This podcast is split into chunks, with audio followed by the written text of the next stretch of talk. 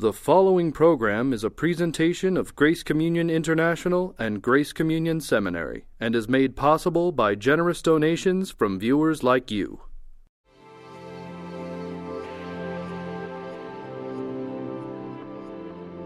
On this episode of You're Included, author Doctor Paul Louis Metzger discusses the significance of relationships in the way we share the gospel. Our host is Doctor J. Michael Feazell. Thanks for joining us today. Thanks. It's great to be here, Mike. I'd like to begin by just finding out what led you into a study of theology in the first place. I was back in college, Northwestern College, Saint Paul, Minnesota, and in my junior or senior year, I was interacting with a couple of professors, and one, Walter Dunnett, uh, really introduced me to the discipline of systematic theology and just how it's all-encompassing. Uh, while there is the descriptive element in it, talking about what the church has believed in the past, and like there's also that prescriptive element about what do we believe and present today uh, for the church and the society at large. And I've always had a desire to uh, bring theology into the present context, so that was uh, very uh, intriguing to me in terms of that all-encompassing enterprise that also has present-day import. So that's really what uh, led me into the discipline, and it's the study of God, and I could think of nothing greater to study than the study of God, and especially the triune nature of God.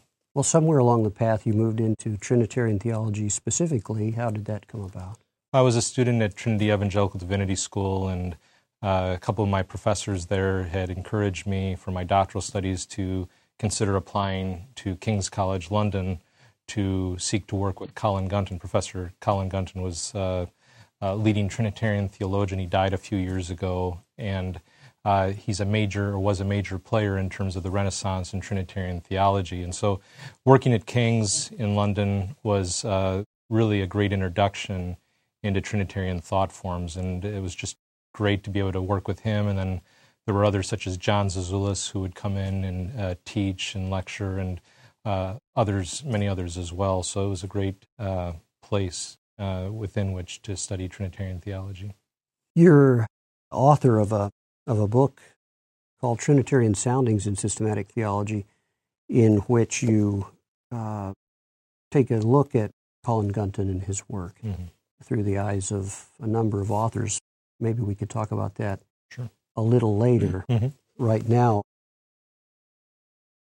as we introduce you, and your, we mentioned that your passion is the integration of theology and spirituality with a cultural sensitivity. What is an integration of of uh, theology and spirituality? What's the difference, and what do you mean by integration? Well, I think that theology by nature is a very uh, integrative discipline. It's very much concerned for various domains of thought and life. And uh, as a Christian, I think everything we're about should be about spirituality. And while I'm not doing spiritual theology in that classic sense, the discussion that James Houston, Professor Houston, would be about, I have great respect for his work. Uh, but I, the, the types of theological thought forms I'm working with within Trinitarian theology, participation in the life of God, union with Christ, those are central uh, motifs for me in my own writing and research, and then that it has import for cultural sensitivity dynamics uh, in our post-modern, post-Christian context of how do we engage alternative spiritualities, and we need a robust understanding and awareness of the spiritual dimensions bound up with the holy love of God in Christ and this power of the Spirit. So that's bound up with what I'm thinking of here. By spirituality, you're not talking about uh, necessarily a Uh, spirituality in the sense of of uh, mysticism, or you're talking about a, a holistic Christian life mm-hmm. as theology informs it, particularly Trinitarian theology. What is practical about Trinitarian theology then in the in the Christian life? The way I look at Trinitarian theology is that when it's framed in light of the holy love of God in Christ, and that we're called to participate in uh, this God's life, and not simply to emulate, which is part of our, our work, but actually to participate, it gets us beyond a form of religion, of rules and legalism, and sin management, as some will talk about it, you know, of do's and don'ts. And Paul was very much against that in his book on Colossians, uh, where there was this kind of faulty asceticism of uh, don't drink, don't chew, don't date girls who do type of thinking back in the ancient world. And the Christians were getting bound up with it, and they thought that their identity with Christ was really about sin management, keeping the rules. And Paul's saying, you know, our our life with Christ, our life in Christ goes far beyond uh, sheer uh, concern for uh, moral rights. It must be about union, communion within the, the life of God. And so he says in Colossians two, nine, and ten, uh, all the fullness of deity dwells in bodily form, and you have been given fullness in Christ. And that's the kind of union that Paul's concerned for. And you said before that it's not about mystical or mysticism per se. Well, to me, there is a, a mystical component. It's not a kind of Buddhist mysticism, uh, a pantheism. It's not that at all. But the Reformers were very much concerned for union with Christ in the Spirit, where our hearts are wed to His heart. And so there really is that participation, and I would call that mystical, but it really is bound up with a holistic frame of reference with practical import to such things as you mentioned, and getting beyond legalism toward a real relational model of spirituality. Now, by re- relational model, you're talking about how we get along with each other. Mm-hmm. And that God communes with us heart to heart, uh, not simply thought to thought, but really heart to heart, because that's where the best communion really does take place. And so our, our thoughts, our actions, our moral uh, initiatives really flow out of that heart to heart communion with God. And I like to pick up from Martin Luther and his sidekick Melanchthon, when uh, Melanchthon and Luther both in the fifteen hundreds talked about, you know, we don't change uh, hearts by changing behaviors. Our behaviors are changed by our hearts being changed. And that only occurs by way of the Holy Spirit being poured out, as Romans five five says, the love of God is poured out into our hearts through the Holy Spirit. And as our hearts are transformed, then these other things flow from them. And that's what I would call an affective spirituality that's bound up for me with Trinitarian thought. Now, cultural sensitivity then flows right out of that in an authentic Christianity that's mm-hmm. coming from the heart as opposed to a list of rules. Right. Cultural sensitivity is going to be the natural byproduct. What are some of the ways that you've focused on with regard to bringing cultural sensitivity into that process? Well, because God so loved the world that He gave His one and only Son, uh, that God uh, did not seek to, I like to use the imagery of, didn't come to take back Jerusalem or take back America from His enemies. And so often in the evangelical Christian movement, of which I'm a part, we're so often concerned for our rights and taking back America from those who live very differently from us. And while I want to follow the Bible through and through and live according to God's Uh, desires for us as His people. Uh, nonetheless, God is calling us to love on people in a way where we're not seeking to uh, shape them by way of certain kinds of behavioral frames of reference, but as we relate to people relationally, not behaviorally, and, and they get to see that we really do care about them, I think that's where there's the opportunity for people to actually have a change of heart themselves. And we've been known more, as it's been said elsewhere, and I agree with this, we're known more in the conservative Christian movement for what we're against than what we're for.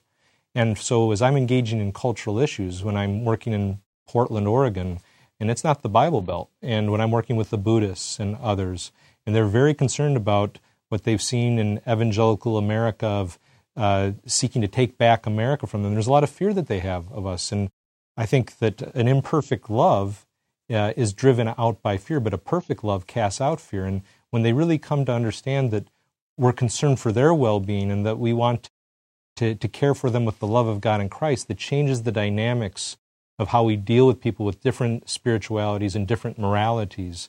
And so I think it's that relational context uh, that really gives birth, comes forth from God's heart, but gives birth to a kind of cultural engagement that is not about uh, uh, enforcing uh, Christianity on people, but it really comes from the inside out, not the outside in. In the Gospels, Jesus is described as a friend of sinners, mm. and yet in our evangelical traditions, we tend to shy away from being friends of sinners. The last thing we'd want to be is a friend of sinners. Mm-hmm. We want our children to go to to uh, private Christian schools. We want to keep ourselves in kind of an enclave of, of uh, our friends within the church, not outside the church. And yet, it sounds like you're talking about the need to be friends of sinners, like Jesus was, and for the same reasons as Jesus was, because people are human beings created in the image of God, and that it's it, it's the heart of God reaches out to all people. So often, though, Christians are told to make friends with non-believers as a kind of a, with an ulterior motive of getting the gospel to them. Right. So that person is a... Bait and switch. It's a project yeah. where the real goal is right. to get the gospel to them, as opposed to them being the goal yeah. as a person right. worthy of friendship, because the love of Christ is in us and he's a friend of sinners. Absolutely. Uh, with that whole frame of reference, uh, Trinitarian theology gives rise to a concern for people as people and not as a means to an end of something else. So I couldn't agree with you more that we don't engage non-believers and build relationships with them simply to get the gospel to them, because that has a there's a very um, problematic notion of the gospel if we don't see the gospel itself in terms of its D N A as relational. That's the yeah. good news, is that God desires relationship with us. And if I'm only after relationship for the sake of seeing people come to Christ, then relationship is not the goal. Relationship is a means to an end of something else. And again, so often that's a behavioral, rationalistic frame of reference, just understanding certain things about God and doing certain things rather than heart-to-heart communion. And so uh, when I talk about a desire to, to, to build relationships with people, that goes beyond even whether they come to Christ or not, because I think Jesus would want me to care for them, uh, uh, for the, the oppressed, those who are um, in hunger and need. And even if they don't come to Christ, I think he would still feed them. He would still care for them. Uh, and so we should too. But of course, we always want to see people come to know Jesus personally as Lord and Savior. That's our desire, because we know this communion with him. We want others to. So it's an invitation rather than a negation. It's a it's a living out of the gospel rather than a formulaic presentation by exactly. words. It's a it's being the gospel. Right. It's a gospel of word and deed. And so, uh, especially in our context today, because we have created so much fear in the broader community in so many contexts as conservative Christians with our kind of Take Back America strategy, that I find that we have to create the space with our lives for our views to be heard. And that's going to require a lot more sacrificial living than we've been accustomed to. And so that will look a lot more, hopefully, like the early church context. And I'm excited about that, even though there's some fear on my part of what that will entail. But I think for us to move toward a more remnant mindset of being on the, as a missional outpost in our culture, rather than some dominant superstructure, actually makes for our depending on God and Christ more, not less. And so I'm excited about the opportunities that the church will have in North America in days ahead. Speaking then of cultural sensitivity, your book, Consuming Jesus, Beyond Race and Class Divisions in a Consumer Church, you point out that race problems are not necessarily a thing of the past, even though overtly many of the of the structures are gone, that within the church there tends to still be race and class divisions. Could you talk about the the title, what you mean by Consuming Jesus, and also the uh, what these race and class divisions look like? Right. In terms of the title, uh, Consuming Jesus, Beyond Race and Class Divisions in a Consumer Church, I'm doing two things with the words Consuming Jesus. One, negatively, Uh, we have with consumer culture uh, these projections we place on Jesus. We make Jesus to be what we want him to be. So consumerism consumes our perspectives on Jesus. And I think here of the movie Teledega Nights. There's this prayer by Ricky Bobby, Will Ferrell, where you know he's praying to Jesus, eight pound, six ounce baby Jesus, to help him win a race. And other people at the dinner table are talking about how you know, they want Jesus, they like Jesus looking like this or Jesus looking like this, but it's all based on their own preferences rather than on who he is in himself. So the negative aspect is how consumerism impacts us and we distort the biblical perspective on Jesus with our own cultural preferences. The more positive notion, uh, in terms of how I use the words, is that I long for the church to be consumed by Jesus, and a more noble vision of our concern for the church being his people, his community, where there are no divisions, uh, including divisions of race and class, that those are uh, torn and uh, destroyed. And so that's the other aspect of how I'm using the words consuming Jesus. And so to, to develop that further, uh, the uh, issue of how race is still with us, for example, today. And race and class divisions tend to go together in American culture historically and even in the present day. But there's a, a noted book called Divided by Faith on evangelical religion in America, where the authors themselves, uh, Emerson and Smith, talk about how, you know, we're not in the slavery era of uh, race problems. We're not in the Jim Crow era of separate drinking fountains, sitting at the back of the bus. Uh, but in the post-civil rights era, people think that because we don't have these legal structures in the same way that we may have in the past, a lot of people think that racism is no longer with us.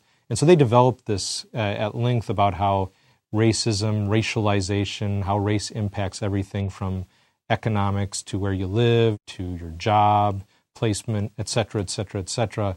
They talk about how race is still with us, and that it, race is a variable, not a constant. It's always fluctuating, racialization and how race impacts American culture. So with that as a backdrop, I would say and argue in the book that one of the ways in which racism is still with us is by way of consumer preference. And we all tend to flock with those or toward those who are like us. And a lot of churches cater to that. And uh, there's been use of this missions principle, the homogeneous unit principle, applied to church growth strategies in America to help the churches grow fastest. You work with people of the same socioeconomic feather. And if you target them, uh, they will flock together and they'll flock quickly. And so it's very difficult for getting churches to move beyond these kinds of principles because it's very pragmatic. It does grow churches quickly when you're working with preferences of people, and people tend to choose churches. If you listen to them, they will choose churches based on what they like rather than where God is calling them. Just listen to how people say, I chose this church because I like the worship. Uh, I like the way the pastor speaks. But you don't hear much about, God called my family to this church. And that might be hard to configure at times. You know, what's the call of God like? But nonetheless, you don't have people even wrestling with that. And so if a pastor is going to talk about race divisions, people are going to be thinking, the normal family is thinking, well, what does this have to do with my family? I just want to see my kids raised up morally, uh, and I want them to have good Bible teaching. I'll just go to the church next door where we don't have to listen to this stuff. And what does this have to do with the gospel? And, and I also talk about how these things are related to the gospel message, because Paul says in Galatians three, there's no longer any division between Jew and Gentile, male and female, slave and free. And while the Jew-Gentile issue is different from black-white issues, for example, today, because you could become a Jew if you were a Gentile by circumcision and other things. A black person can't become a white person. A white person can't become a black person. But those same divisions between Jews and Gentiles have pertinence and relevance for the divisions we have on racism and racialization today. And morality seems to be the thing that we're so focused on with our children. Maybe not so much with ourselves. We certainly are with our children. We want our children to be moral. It reminds me of of uh, the Music Man. You know, we want the children not to be playing pool. We want them to be moral, so we get them into the band.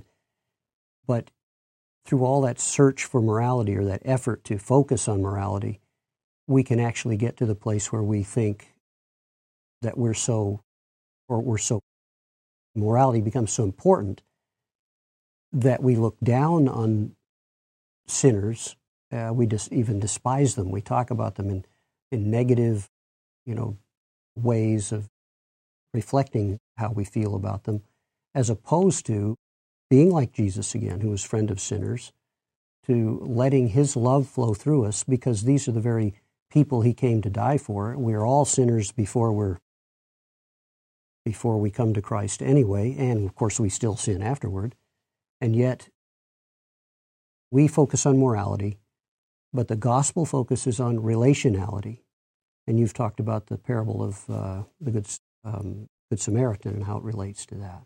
In that context, you know, when Jesus is talking about morality, because he's being challenged in the context of the Good Samaritan parable, he's being challenged by a religious leader who asks him, you know, what must I do to inherit eternal life?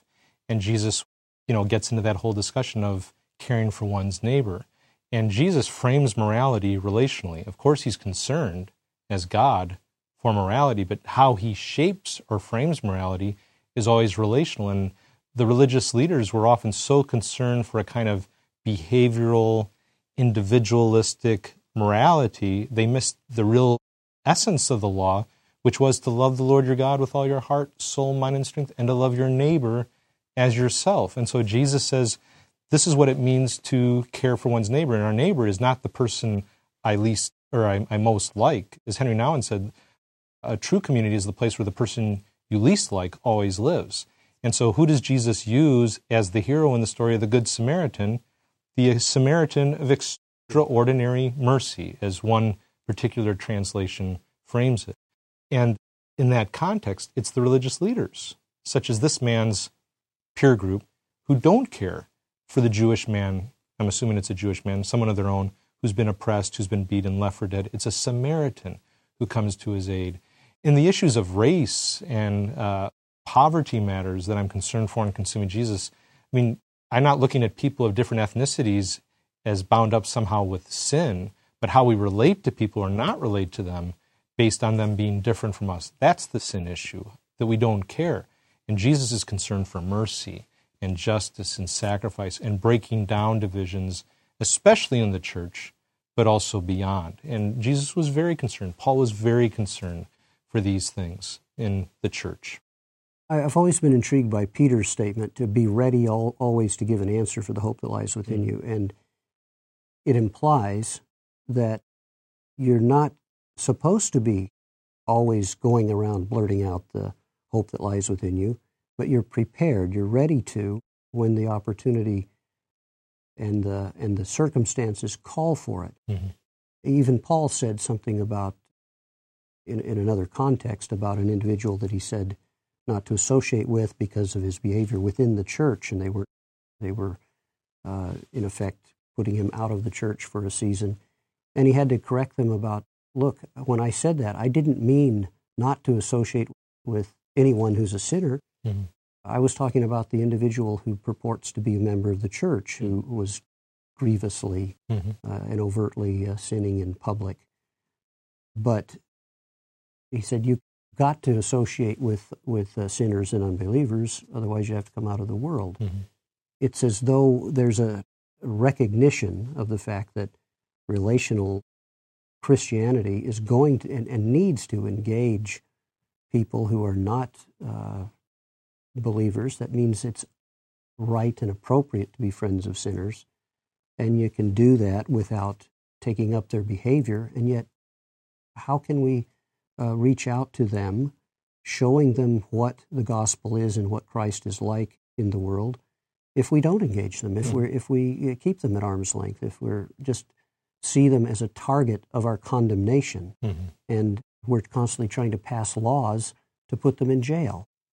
Exactly, and with Christ, you know, even with the leper, even though you wouldn't say that that was a a sin issue that the person had leprosy. Maybe some people wanted to make the connection, he has this because he's a sinner. But, you know, if you look at it from a legalistic sense of the law, simply looking at the letter, not the spirit, Jesus, by touching the leper, broke the law from that reading. But by touching and healing the leper, he fulfilled the law.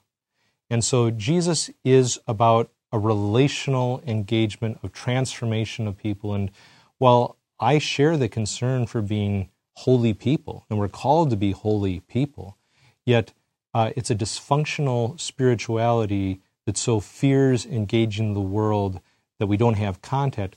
We need to be so captured by God's holy love in Christ that the real force of movement is from us to them in God's holy love, not a fear of coming out from the world uh, so that we're not tainted. It's, again, where's the transformation coming from? Are we being conformed? Are we being transforming agents? And Jesus in John seventeen prays, Father, I don't pray that you uh, would take them out of the world, but that you protect them in the world. And Jesus, where did he hang out? And where was Jesus' greatest rebukes going? Who was the audience where his rebukes were more, most forthright? Toward the religious leaders. And I take that, you know, head on in terms of a concern about myself, because it wasn't the tax collectors and the sinners, the prostitutes that he attacked. He called them to repent. But his attacks were for those who considered themselves so righteous and they didn't need him. That's where his rebuke was. And it was a stinging rebuke. And my question to me as a religious leader is, if I read this gospel and I'm thinking he's attacking mostly the non-believer, the person who is the sinner, quote unquote, I'm missing the point. Am I broken? Am I sensing my own need for him today? That's where I think all Christian leaders should be going, and that we have that sense of desperation for him to show up and transform us, because then we'll be in a position to speak to people in our midst. You've been watching You're Included, a production of Grace Communion International.